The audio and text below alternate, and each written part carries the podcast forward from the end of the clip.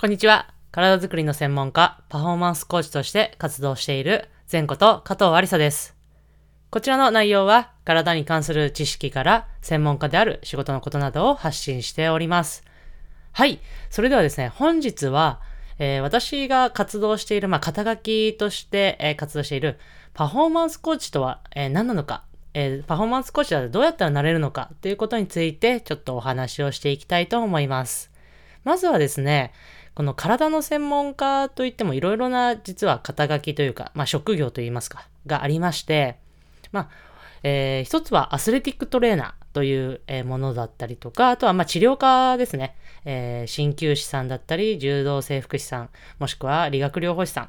えー、まあ他にも、えー、いろいろな、えー、治療家の方がいらっしゃいますが、いわゆる治療家と言われる方。そして、えー、私が今主にメインとして活動している、えー、ストレングスコンショニング講師といって、まあ、別の言い方をすると、今私が、えー、冒頭にもお話しさせていただいたパフォーマンスコーチでっていう名前だったりとか、あとはサッカー界とかではフィジカルコーチと言われていたり、あとは他の言い方ですとコンディショニングコーチとか、まあ、細かく分けるといろいろな、えー、呼び方だったりとか、まあ、あの、役割分担があったりします。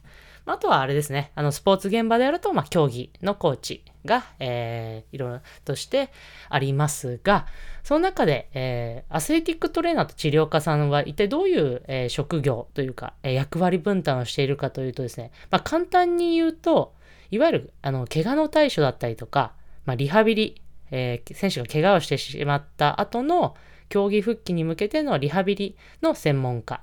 になります。なので、こういう怪我の、えー、あのー、話だったりとか、まあ、リハビリの仕方というのは、このアスレティックトレーナーの資格だったりとか、まあ、治療の資格、まあ、もしくはそういうふうに活動されている方の、えー、話を聞くことが一番いいかなと思っております。で、そして、えー、いわゆるストレングスコンディショニングコーチ、パフォーマンスコーチという、えー、人たちは、いわゆるトレーニングというものをメインに活動をしています。なので、えー、体を強くしたいだったりとか、まあ、怪我を、えー、予防したいっていうことに関しては、このストレングスコンディショニングコーチだったりとか、パフォーマンスコーチという、えー、資格を持ったりとか、まあ、そのように活動している人の、え、人に質問することが、え、いいのではないかと思っております。そして、私は今現在は、えー、パフォーマンスコーチとして活動しているのですが、昔はあの、アスレティックトレーナーだったりとか、柔道整復師として、まあ、資格も、えー、持っているので、そちらの、いわゆるメディカル側としても、えー、活動をしていました。まあそこで、そこから、えー、ちょっと転換して、まあ、もちろん、あの、並行して、あの、トレーニング指導っていうのもやってはいたんですが、メインの業務を、えー、いわゆるトレーニング業務、まあ、パフォーマンスコーチとしての業務をメインにして、えー、活動を移してきました。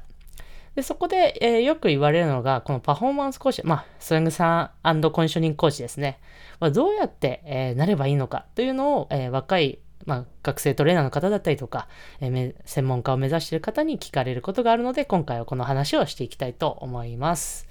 はい。で、このストレングスコンショニングコーチを、えー、まあ、学ぶというか、えー、目指す上で、一番まず、私も先ほどもお話ししましたが、一番思いつくのは、いわゆる資格じゃないかなと思います。まあ、このストレングスコンディショニングコーチで、えー、主に代表的な、日本で学べる代表的な資格は、全米 S&C 協会の NSCA ですね。えー、で日本では NSC ジャパンっていうものですが、の、えー、認定ストレングスコンディショニングスペシャリスト、いわゆる CSCS という資格だったりとか、まあ私はこちらの資格を保持してまして、であとは日本トレーニング協会、日本トレーニング指導者協会ですね。JATI と言われるものですね。の、えー、認定トレーニング指導者というものがあります。で、いわゆるこの資格というのを、えー、こう、やっぱり持った方がいいのかっていう質問が一番やっぱり多いんですよね。で、これも、あのー、もちろん、持ってないよりは持っていた方がいいとは思うんですが、こう、なくても活動ができるっていうのが、日本の月、あの、現状ではあります。ただ、あのー、そういうスポーツ現場とかで活動するにあたって、まあ、基礎知識を学ぶ。やっぱり体のことに対する基礎知識だったりとか、その専門的なトレーニングのことですね、を学ぶためには、やっぱりこういう体系立てられた資格制度から学ぶことによってやっぱり理解っていうのがしやすくなるので、まあ、そういう意味でも、えー、資格を持って、えー、資格勉強のために、えー、そういうふうに学ぶとしっかりと、えトレーニングを、え指導する上で役に立つかなと思っております。まあとはやっぱりこうあの、我々というのは雇われることが多いので、スポーツ現場だったりとかすると雇われることが多いときに、やっぱりこう、資格があると、まあ一つの信頼としての、え指標にもなりますので、まあそういう意味でも、まああった方がいいのではないかなということがあります。他にはですね、えっと、セミナーですね、やっぱりよく、えー、多いのは、まあ講習会だったりとかするんですが、まあ座学、実技、いろいろありますが、まあ、私がこのセミナーを受けるにあたって大事にしているのは、もちろん内容とかもそうなんですが、ま誰がそういう、あの、講師としてやっているかっていうのをとても大事にしています。なんで、その誰がというのは、まあ、やっぱりその講師の方の考えとか、えー、この人に会ってみたいっていう風な基準で私は選ぶようにしています。もちろん、こう、あ、こういうトピック今はあの私の中でこう、学びたいトピックだから、あの、このトピックを選ぼうみたいなのはもちろんありますが、基本的には、どんな人、誰がこう講師として、えー、登壇しているかっていうことで選ぶことが多いです。まあ、やはりこういうセミナーっていうのは、この講師の方が現場で、あの、学ばれたこととか、えー、経験されたことをお話ししてくださるので、とてもやっぱり勉強になると思います。はい。で、あとはまあいろいろ論文とかはもうですね、こう普通、普通というか、あの、基本的なことになりますが、まあ、ブログだったりとか。まああとはですね、一番私がお伝えしたいのは、現場ですね、やはり。いわゆるスポーツ現場、まあスポーツ現場ではなくてもいいんですが、いわゆる治療院とか、あまあちょっとあれですね、アスレティックトレーナーとか治療家の方であれば治療院とか、いわゆるその指導する場所ですね。がやはり最大の現あの学びの場だと私は思っています。やっぱり何かをこうセミナーもしくは本などでインプットしてもアウトプットしないと知識というのは定着してこないのでやはりこうやってアウトプットする場っていうのが、えー、とても、えー、勉強になる場だと思っています。そしてそのアウトプットの場である現場で、えー、試行錯誤することによって経験値となっていわゆる、えー、パフォーマンスコーチ、まあ、ストレングスコンディショニングコーチとしての、えー、経験を積むことができるので、できるんであれば、えー、早く現場に出て学ぶということをお勧めします。まあ、その際に、こう、一人で、えー、ストレングスコンディショニングコーチですと、やはり一人で行くことが多いんですよ。一人というか、一人で活動することが多いんですよね。やはり、こう、チームで2人、3人って雇うことがなかなか、えー、経済面的にも厳しいチームが多いので、えー、一人で、えー、活動することが多いんですが、もし可能であれば、えー、まあ、あの、ヘッドコーチ、ヘッドストレングスコンディショニングコーチとか、そういういわゆる上司がいる方がいる現場で最初にやると、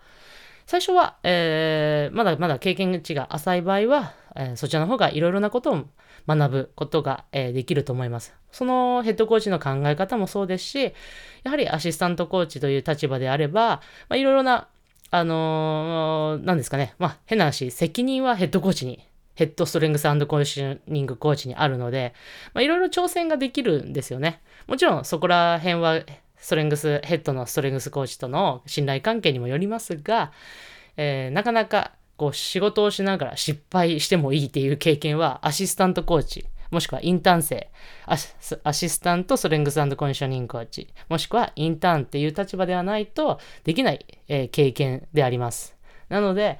えー、ぜひそういう目上の先輩方がいる現場で、まずは学ぶことがいいのではないかなと思っております。私もそうやって、えー、学んで、えー、経験していきました。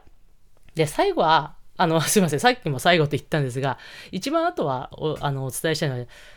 自分で実践するということですね。まあ、例えば、いわゆるジムとかで、ウェイトトレーニングしかり、まあ、えー、走るトレーニングだったりしかり、ムーブメントトレーニングしかり、えー、やっぱり自分で実践しないと、こう、トレーニング指導っていうのはなかなか相手に伝わりづらいと思っております。もちろん、できなくても、あのー、口がこう、伝えるのが上手な方は、それでもできる方はいらっしゃるんですが、やはりこう、見せるということが一番こう、選手にとっても強烈にインプットというか、こう印象に残るので、やはり見せられるというのは大きな武器になると思っています。私もまだまだそこら辺も今修行中でありますが、まあ、そういうところができると、えー、いいと思うので、ぜひジムというのも、えー、学びの場だと思っておりますので、ぜひ、えー、ジム行ってトレーニングするということも、えやってみてはいかがでしょうか。はい。そんな形で、え、今回はですね、パフォーマンスコーチとはどういうものかと、え、パフォーマンスコーチのなり方、え、についてお話をさせていただきました。え一つの何か参考になったら嬉しいです。はい。それでは最後にですね、こちらは、あの体に関する知識もそうですが、最後に少し運動して、え終わりたい、えチャンネルというか、え放送の内容になっておりますので、最後は、え少し運動します。といっても簡単なものでご安心ください。では最後にですね、えー、手を胸の前に組んでいただいて、ぐーっと天井に伸ばしていきます。ぐーっと飲んで伸ばして伸ばして伸ばして、そっからパッと力を抜いてリラックスしましょう。はい、こんな感じで、えー、背筋を伸ばして、こちらの、えー、エピソードは終わりにしたいと思います。それでは次のエピソードでお会いしましょう。それでは。